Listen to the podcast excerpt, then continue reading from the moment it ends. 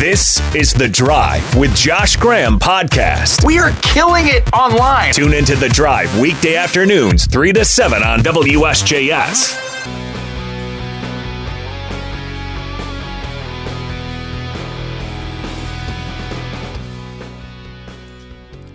The ACC SEC Challenge continues tonight. Wake Forest, two hours from now, facing the Florida Gators. So glad you're here on a Wednesday drive. We have Wake Forest head coach Steve Forbes that's going to drop by for a visit in about 15 minutes from now. Last night in the ACC SEC Challenge, there was some bad. NC State, woof. Woof is right losing at Ole Miss by a ton. Kentucky taking care of the Miami Hurricanes. But a team that has kind of snuck under the radar the entire offseason, really snuck on the radar during the season a year ago, can't be ignored any longer after beating Alabama last night. Clemson Tiger basketball is a legitimate contender in the ACC this year a legitimate player. It's time to rank the Tigers. Brad Brownell has been at Clemson for 13 years now, for a very long time. He coached at UNCW within our state's borders for a long time, and he's won quite a bit. He's had some good basketball teams. He's never had a 6 0 team until last night. They went into Tuscaloosa, Nate Oats' team ranked, and trailing in the second half, a 13 nothing run put them in front. They didn't relinquish the lead. Awesome stuff for the Clemson Tigers. Awesome for the ACC who needed it, or else they wouldn't have much shot at even tying up the ACC SEC challenge tonight in the first year this showcase has happened. But keeping it with the Tigers, they aren't ranked right now. They should be ranked next week. With a win like that, a signature win that is going to age well when you get into January, February, and when bubble time comes around in March. Speaking of the bubble, it's kind of absurd that Clemson didn't make the tournament a year ago. The Tigers, they finished fourth in the ACC standings. They got a double bye in the ACC tournament. And a double bye team didn't make the NCAAs, even though they beat NC State by a million three different times who did make it. It didn't make sense then. It makes less sense now and Clemson has guys from that team back. PJ Hall, namely, Chase Hunter, who returns. And they added a familiar face in Joe Girard from Syracuse, who poured in 16 points last night.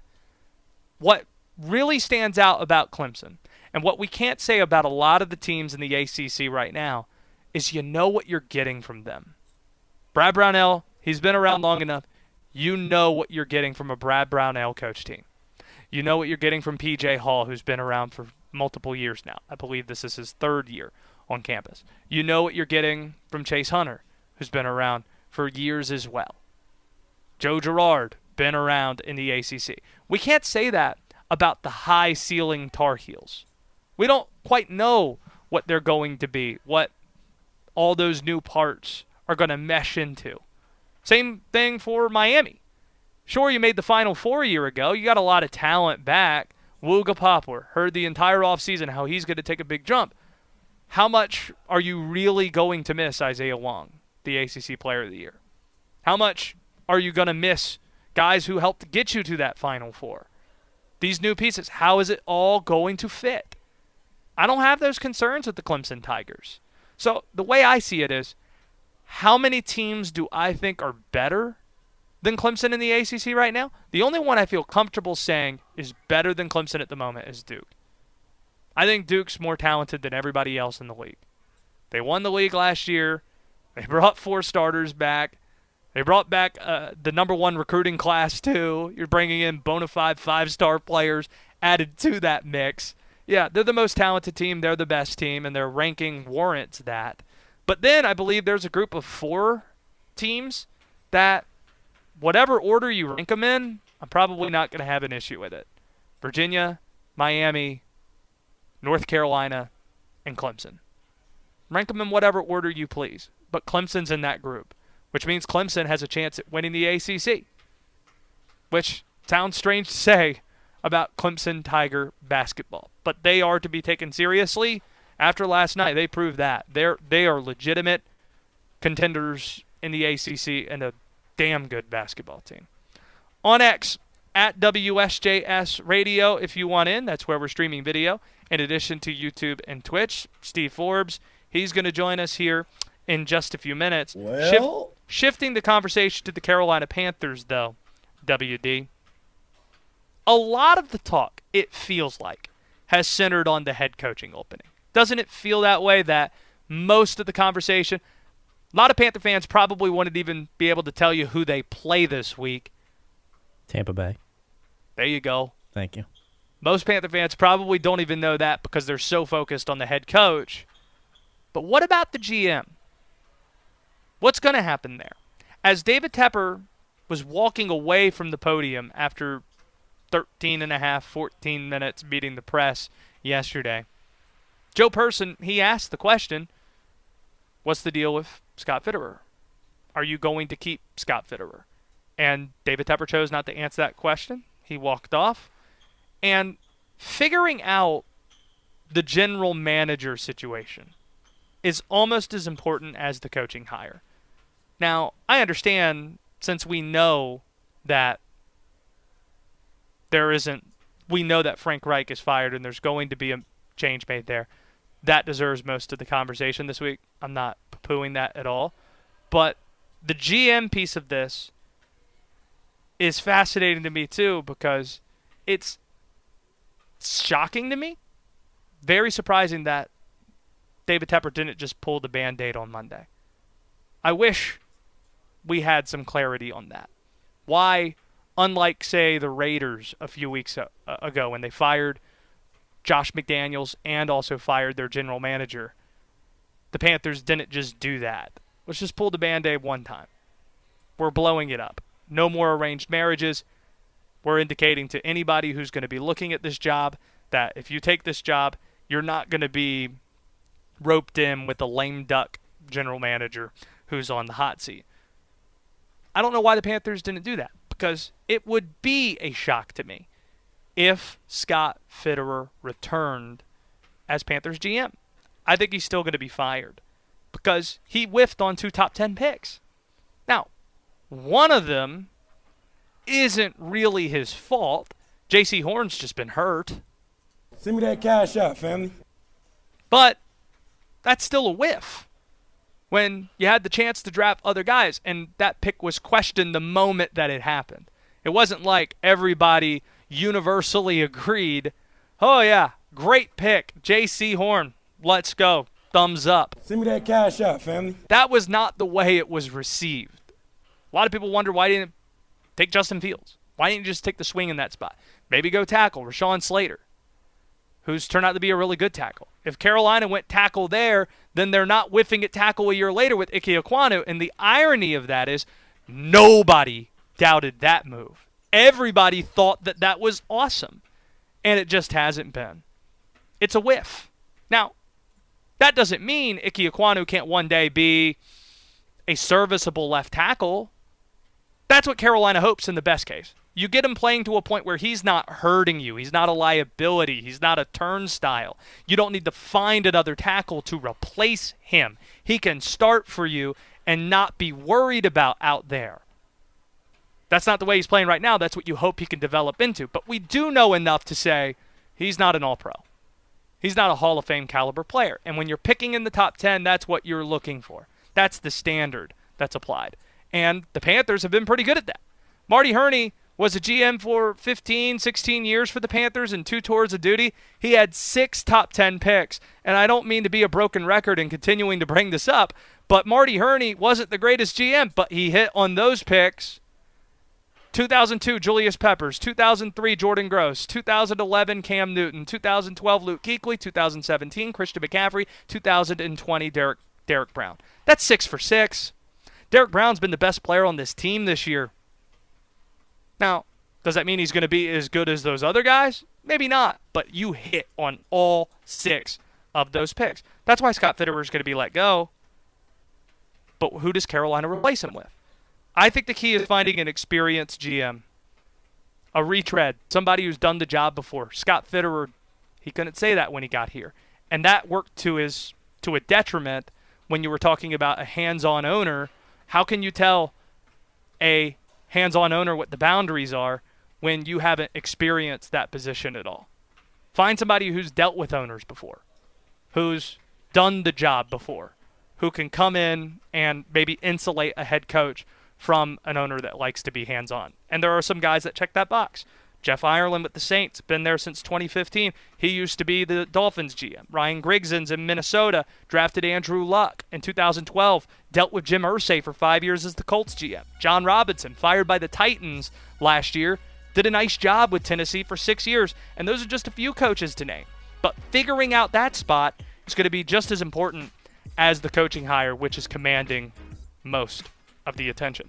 Since we're here at the Joel, it only makes sense that we talk to the big man. And the big man is that guy. Wake Forest head coach Steve Forbes joins us. It's the drive with Josh Graham, WSJS.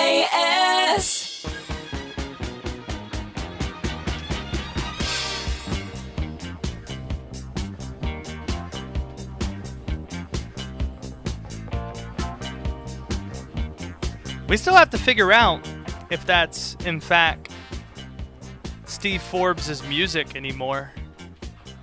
Little bit of Deacon Inferno, as Steve likes to call it. Steve Forbes is joining us on location here. See, us radio folk aren't used to being in a TV booth with cameras and lights and all these things. Steve Forbes, we saved you a seat here, and it's good to have you with us, Coach. Let me turn your mic on real quick. Whoop. you got it on there, Josh. Yeah, I got you. Come How are on, you? come on. Well, I think my my uh, heart rate went up a little bit Yeah. climbing up here, but hey, Got to get your steps in, Coach. yeah, Do you have one of those Fitbits on? I have an iPhone. I what do you call these things? iWatch. Yeah. and a Whoop. How many steps do you generally get in? I don't know. Not enough. Not enough. You have a basketball game in about an hour and a half or so. You play the Florida Gators. When you first started in the SEC, that was about the time where Billy Donovan was winning back to back national championships. When you think about memorable run ins you've had with the Gators, what comes to mind? Yeah, um, I think my second year in 08, is that right? I can't remember. Uh, We clinched the SEC championship on their court. I do remember that. That was a big. Uh, John Currie was there actually that night with us. Um, it was a big win. I remember um, pretty much beating them, at least splitting with them the two times, and maybe sweeping them when they won the back-to-back national championships. They were really good. We were really good.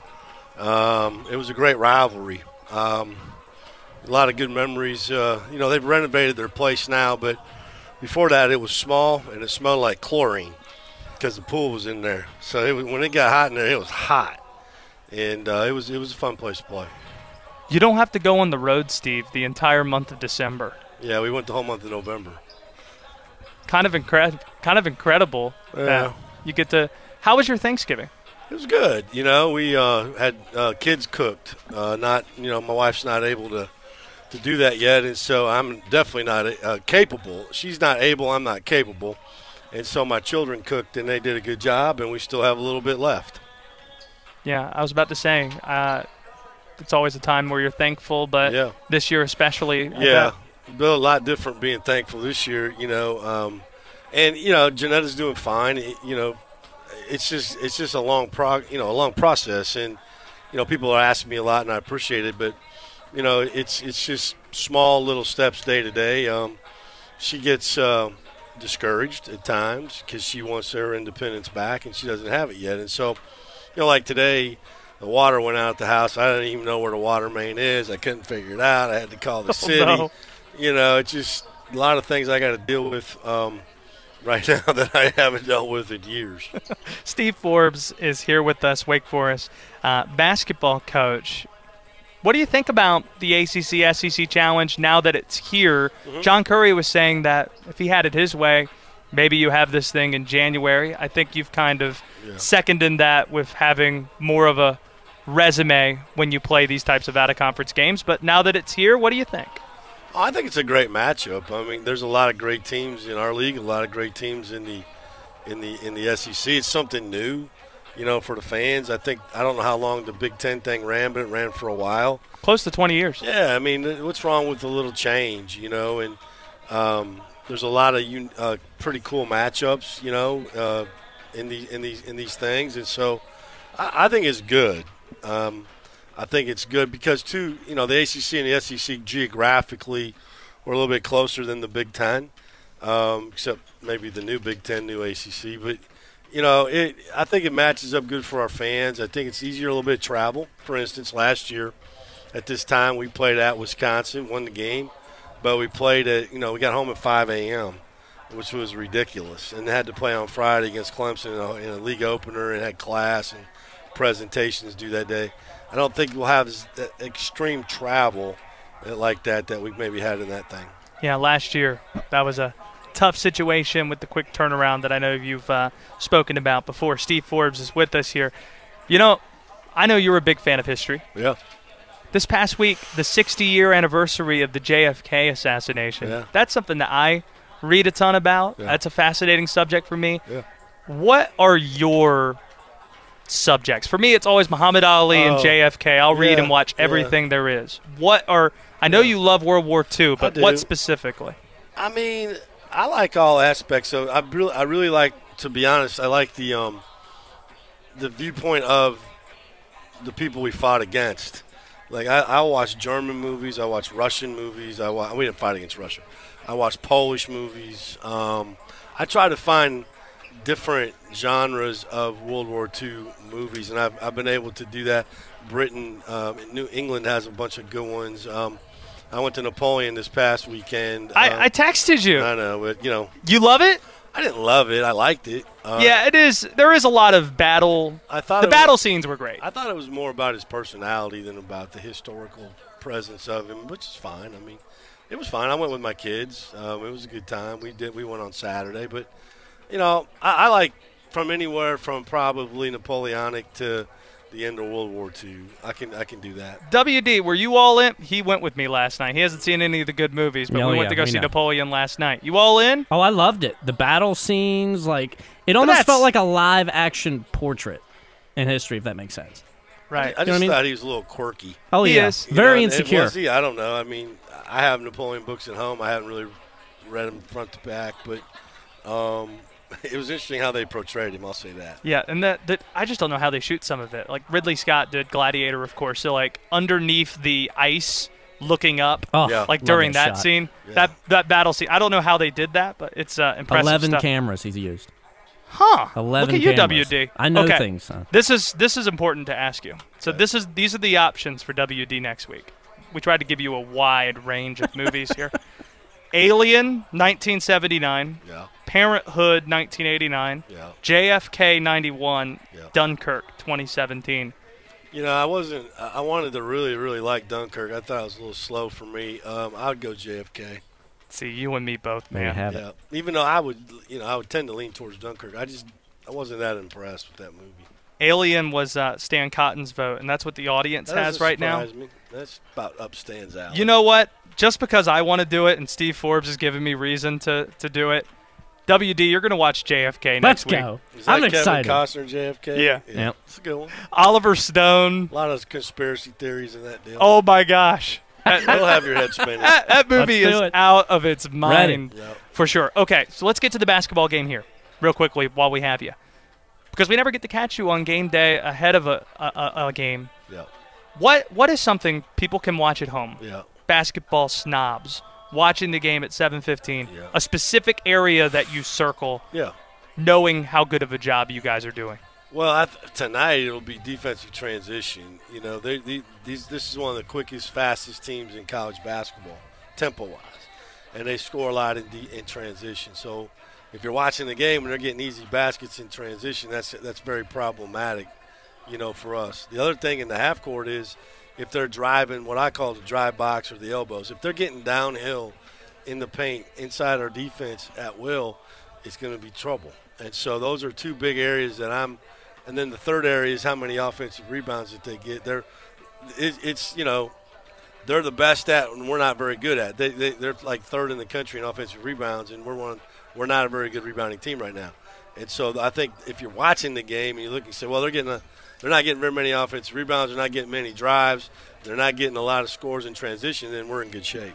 Yeah, and we'll see if uh, the seven footer from the Charlotte area uh, is able to go for Yeah. Florida tonight. That obviously be, be a big deal. What's the latest you can tell us on Damari Monsanto? You know, he's he's going through his uh, his rehab and uh, he's working hard at it. I'm just waiting for the doctor to tell me that he can start practicing. He's not practicing yet. He's out running and shooting, but not up and down. You know, physicality. I, you know, I would hope here in sometime in December, you know, we get him back in practice and then have him.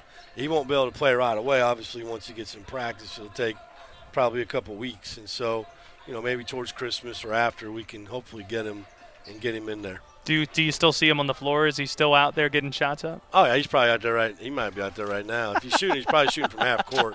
You and know, making them probably? Yeah, it, sometimes it, it, it's discouraging when you know we're down here practicing on one end and he's over on the other end. and I turn around, he's shooting thirty footers and draining them. I'm like, dang, you know, it'd be nice to have him. Steve Forbes, we'll have to do more of this. We'd love to hang out. We appreciate Yeah. you having us and All helping us promote Wake basketball. All right, man, thanks. You're on the drive with Josh Graham.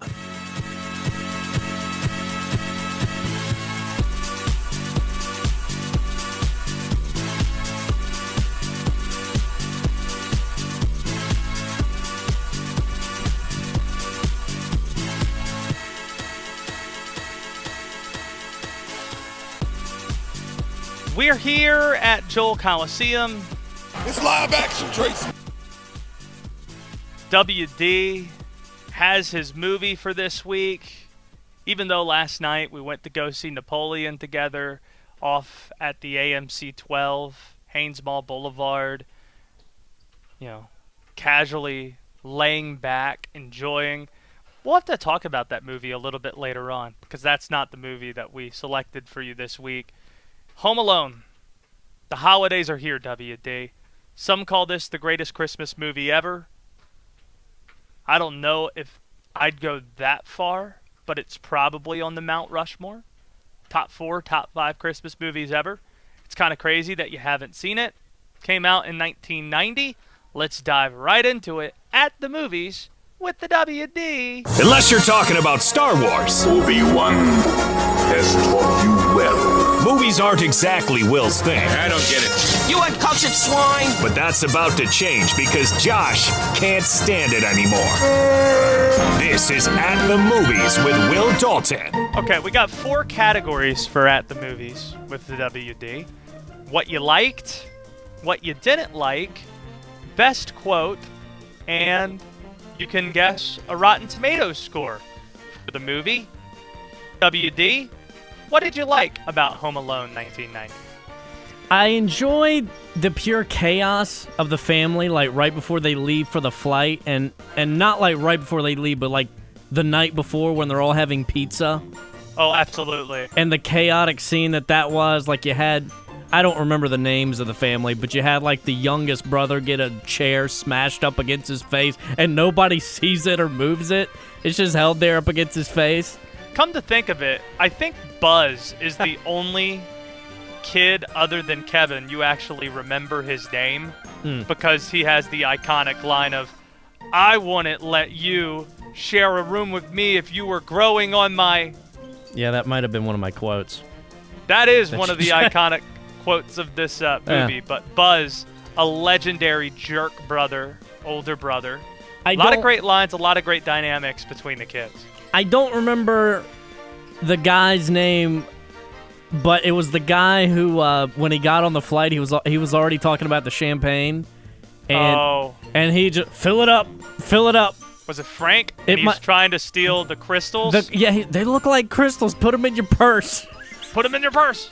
Fill Put it up. them in your purse. Yeah. Um, and also, this just looks like a blast. Like if you're the kid who got left home alone, like this looks fantastic. It's interesting you should bring that up because rewatching this as an adult, it does strike me It's great. how well they handled things with Macaulay Culkin it's hard to explain to young young people. I'm talking about like Zoomers how famous Macaulay Culkin was.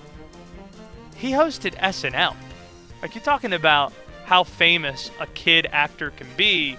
Like we had a few of those in that era, and in this movie, he did all the things that a kid would do if you were home alone. You had the home home to your house. You'd eat an inordinate amount of food, junk Ice food that you weren't yep. supposed to. You'd go shopping and buy random things. You'd jump on your parents' bed.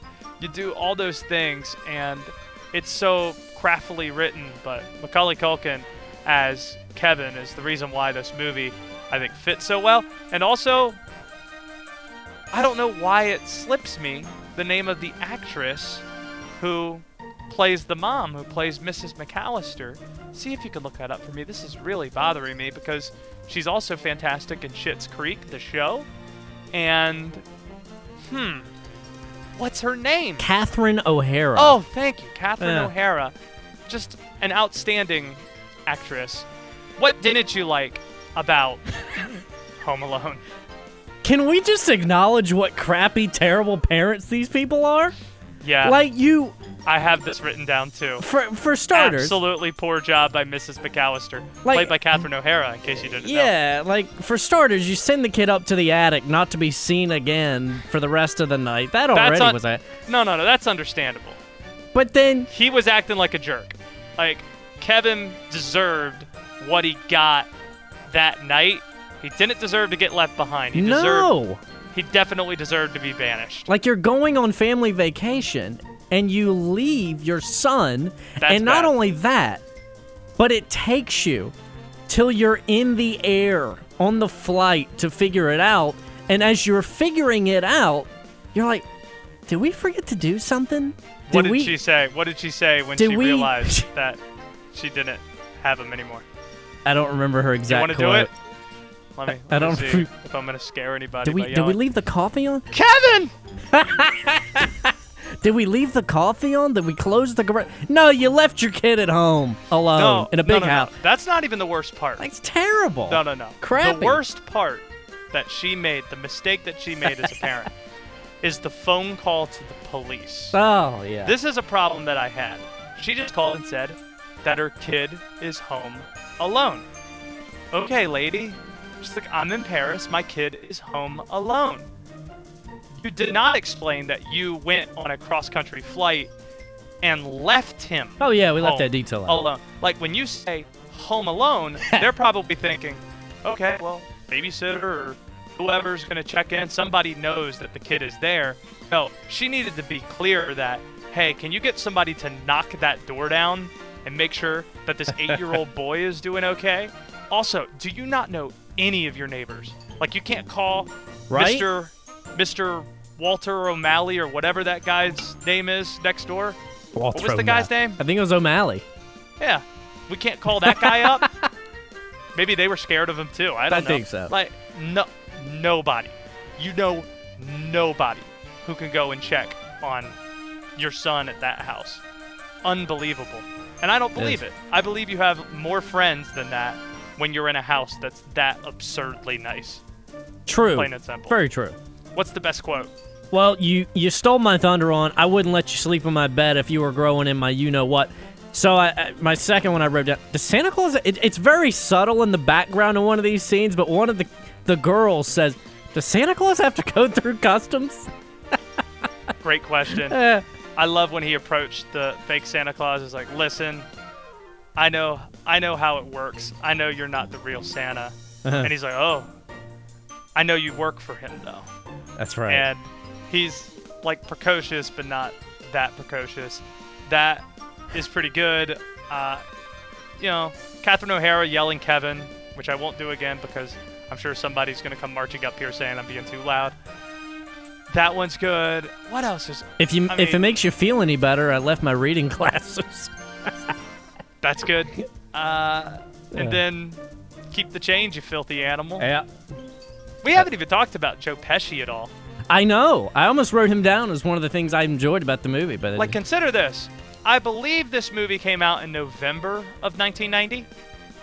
Goodfellas came out in October of 1990. So he's on a heater. But think about those two movies. Like, think about that range where you curse more than anybody in any movie at that time in Goodfellas as a gangster. And then a month later, you're able to be a bad guy, sure, but it's a kid's movie. Different type of range he's able to pull it off. All right, let's get to the Rotten Tomatoes score. Can you get within five for Home Alone? I'm gonna guess a 93. I think this one's high. 80% for Home ah. Alone. And that's been at the movies with the WD. Looking at some of the other things that we have going on, you're going to be shocked to learn this, WD. But the Hornets lost last night, and the Carolina Hurricanes won. I'm not shocked to hear that. I'm really not. No, the Canes they they lit, they laid the beat down in Philadelphia.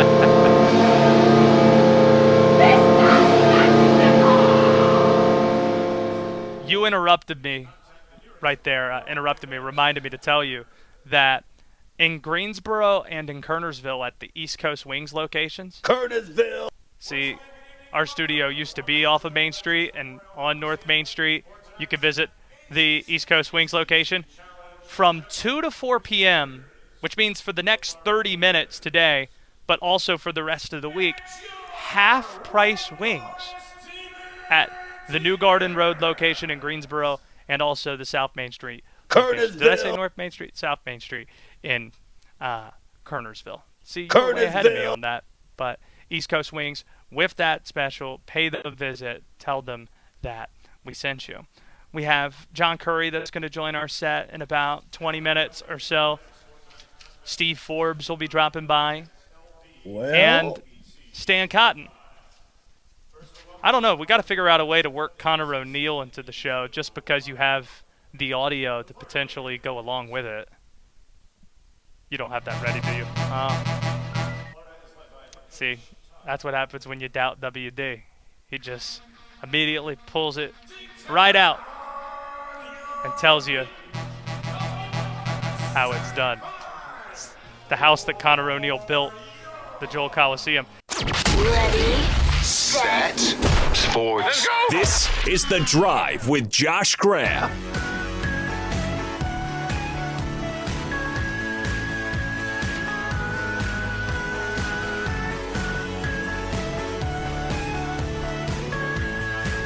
Wake Forest Director of Athletics John Currie has joined our set here at Joel Coliseum. We did this at Allegacy Federal Credit Union Stadium, otherwise known as Allegacy Stadium, to open the football season. We're doing this for basketball now. I guess this means we'll have to go out to the couch when baseball starts in a couple of months, Well, too. and we got to go over to tennis, Yes, to the Southern co- uh, Courts and the Wake Forest uh, Tennis Complex. We almost did a show from. Wake Chapel when We should Chris go Paul- out to JDL Fast Track, and you know when indoor track is out there, you know. That's what we're here for. We're Winston Salem, true and true, triad, true and true. Uh, John Currie here with us. So it's the ACC SEC Challenge. Wake Forest, Florida, going to tip off in about three hours.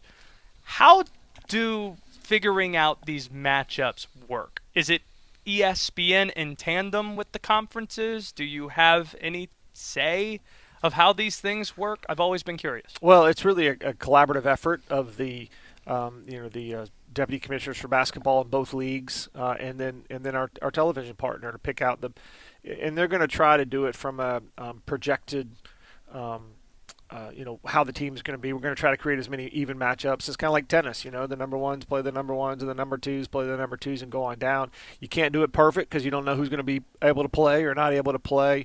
Uh, you're trying to project rosters, you know, from the last season and returnees, and that's obviously gotten very, very complicated. Um, but overall, um, this is a great. Um, uh, partnership uh, with the Southeastern Conference. Uh, we, we share a partner with ESPN um, and ABC and Disney, and so it's a it's a great thing for us. And as you and I were talking before we came on the came on the air, um, you know I love those Big Ten games, uh, but I really love the games here in the Southeast. having this remain the last week of November around the start of December rather than say in January like the SEC's done with the Big 12. Is that more an ESPN decision or a conference decision? Um, it's it's more of a conference decision. Um, and from a basketball standpoint, you're trying to figure out the schedule. You know, we play 20 conference games, and and how you fit a 20 game conference schedule uh, into the calendar from the beginning of December to the end uh, to the end of February uh, is a challenge. Um, no pun intended, right? Um, I do like, I, I would like to play the, the challenge series uh, at the end of January. Uh, like when, when I was in the Big 12, that's when we started doing it with the SEC, and so I think that has some appeal, but it has a it has a different effect on uh, on the ACC season. Now, at the end of the day, Josh, if it was a John Currie club, we wouldn't be starting bas- we'd be starting basketball season now. Right? Because we would have played all these uh, uh, classics uh, or, or, MTEs over Thanksgiving, and then December 1 would be the beginning of basketball season, and we'd finish it uh, at the end of April, uh, which with May Madness uh, on the first week in May.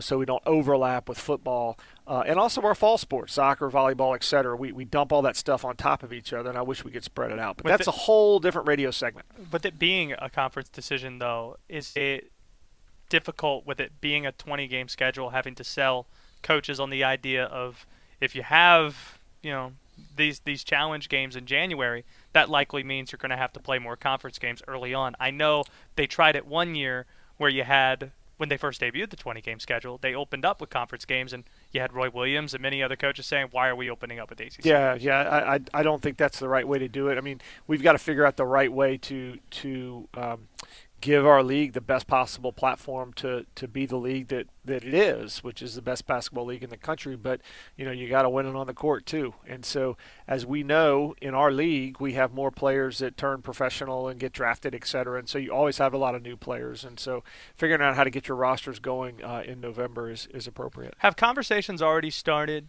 when it comes to how basketball will be approached with the three schools being added next year? Um, yes, there's there's um, extensive conversations. Uh, it's complex, but um, you know when when we were examining uh, the opportunity to add Cal and Stanford and US and, and uh, SMU, excuse me, uh, to the ACC, we we looked at the travel impact, and, and there was obviously concern about that. Um, but we know it is not nearly as um, significant as it might have been feared. And so we know that the schools on the East Coast, like Wake Forest, uh, the, heritage schools, if you will, of the league, you know, we'll go, we'll make one trip. Um, one, I think it's one trip every two years or yeah. two trips every three years in basketball uh, to the West Coast, and you know, a lot of ways uh, there's opportunities to do that that that uh, that make it um, that give it the opportunity to be the good thing that it can be. Yeah, I think Jim Phillips handled that issue well with the way that he explained it, mm-hmm. talking about okay, once every two years you make a trip, you knock both those games out in the same week when you play at Cal and at Stanford, and then he wanted to play ball on the ACC tournament, giving his opinion that he feels having 18 teams in a conference tournament is too many. You don't want to add days. He wasn't opposed to potentially adding one extra team so that way you have an extra game on that Tuesday since you're already playing. He wasn't even opposed to the idea of maybe lessening the field that we already have. But what I found is it's a different there seems to be a split between what ADs like you think about it and what coaches seem to feel about it. Where do you stand on the ACC tournament with three more teams being added to the league? I think we've got to do more discussion about what sure. we're trying to accomplish, um, and I think we've also got to be creative about how we can give every school the opportunity to uh, be playing for something at the end of the year. And that's one of the things about conference tournaments and um, uh, that, that, that, gives your team something to play for. And you're st- you still got a shot, even if you've had a tough year, injuries or whatever. And so, uh, so how do we do that in a way that's additive? Um, I, I do believe that just tacking on additional days, you know, we used to be Friday, Saturday, Sunday, we were done. Uh, then it was Thursday, Friday, Saturday, Sunday. Then it was Wednesday, Thursday, Friday, Saturday. Then it was Tuesday, Wednesday, Thursday, Friday, Saturday. You know, so so it, it can't just morph forever. But at the same time, I think there's creative ways to give everybody a shot to make it a meaningful experience. The biggest conversation, John Currie's with us here, Wake, uh, Wake Athletics Director. The biggest conversation I hear happening in college sports this week is surrounding the transfer portal that opens up on Monday. Doug Gillin was joining us yesterday, and he says their coaches are pre- preparing for a conference championship game on Saturday, but also having to worry about this thing two days later that you're already seeing guys jump into the portal, even though it's not officially open yet. Even in some cases, we're hearing about players who are already know their destination, even though they're not already in the portal. A lot of coaches are describing it to be a zoo. So, what can you do from an administration standpoint and even from the football program standpoint to make sure you're prepared for something like this Monday? You can stick to your principles. And you can remember that at a place like Wake Forest, you're really distinctive, and you offer a world-class uh, academic experience and a world-class student-athlete experience. You're right in the middle of the best state in the country. You know, here in Winston-Salem, we're in this incredible sports market of 1.3 million people in the Triad. Uh, we've got world-class, state-of-the-art facilities, and we're distinctive in that we have full professors teach our classes. Our class sizes are intimate, and and it's just not like that everywhere. So does the transfer portal affect that? Does NIL and the idea that you're going to get, you know, twenty-five thousand dollars here or ten thousand dollars here or fifty thousand dollars, does that warp perspectives of, of student athletes? Do they hear different voices? Absolutely. Deal with it. You know, grow up you know, adapt to the way you can adapt. Continue to stress the things that are part of your fundamentals. And you know, I spent an hour and a half walking with Dave this morning, talk Coach Clawson talking about this this morning, and you know, I think he's doing a great job of focusing on the things that really matter as we build our program. Um, and and as we continue, I mean, we're always in a building mode, right? And obviously coming off of this year, which we had a year that we're unaccustomed to. We didn't win as many games as we usually do. Um, I'm pr- I'm pretty sure we'll win more games next year. Uh, but we go back to the fundamentals of our program and the relationships that our student athletes have with our coaches and the opportunities they have to play in this incredible league. You say stick to your principles at the beginning of that. Are there principles you see violated elsewhere that bother you? Um, Generally? I think the thing that bothers me is that in this frenzy, in this frenzy, the opportunity that is most significant um, gets diminished, and in the the idea that, that a college education um, and the opportunity to have the world class support that our student athletes have um, is not worth it right? And and that people are making decisions about you know ten thousand dollars or twenty five thousand dollars or whatever but that's kind of evolved you know people have chosen schools because they like the shoe brand or because you know the mascot or whatever so you know that's always stuff that we've dealt with and uh, we just got to keep our head on straight and focus on what we're good at College football playoff rankings came out last night. You already hear folks saying because Jordan Travis got hurt that potentially an unbeaten ACC champ should get left out. I don't think under any circumstances that will happen. Do you feel the same way? i agree So go go Noles, go ACC this weekend I'm, probably. I'm all for the ACC, um, but candidly, I'm focused on the Demon Deacons this week, and we got a lot of stuff going on. You know, it's a good answer. There's a I was a, there was a one time you know I was in, in Kansas for eight years, uh, Josh, and one time I was talking to a farmer. It was a terrible drought year, and I was trying to be empathetic, and I and I said to the farmer, I said, I'm so sorry about this drought and everything, and he looked at me and he said, you know, John, there's some things you can get done in a dry year that you can't get done in a wet year, right? And I've never forgotten that, right? And so right now. You know, we'd usually be preparing for a bowl game. We're going to be able to prepare for. We're going to be preparing for a bowl game this time next year. I'm fully confident.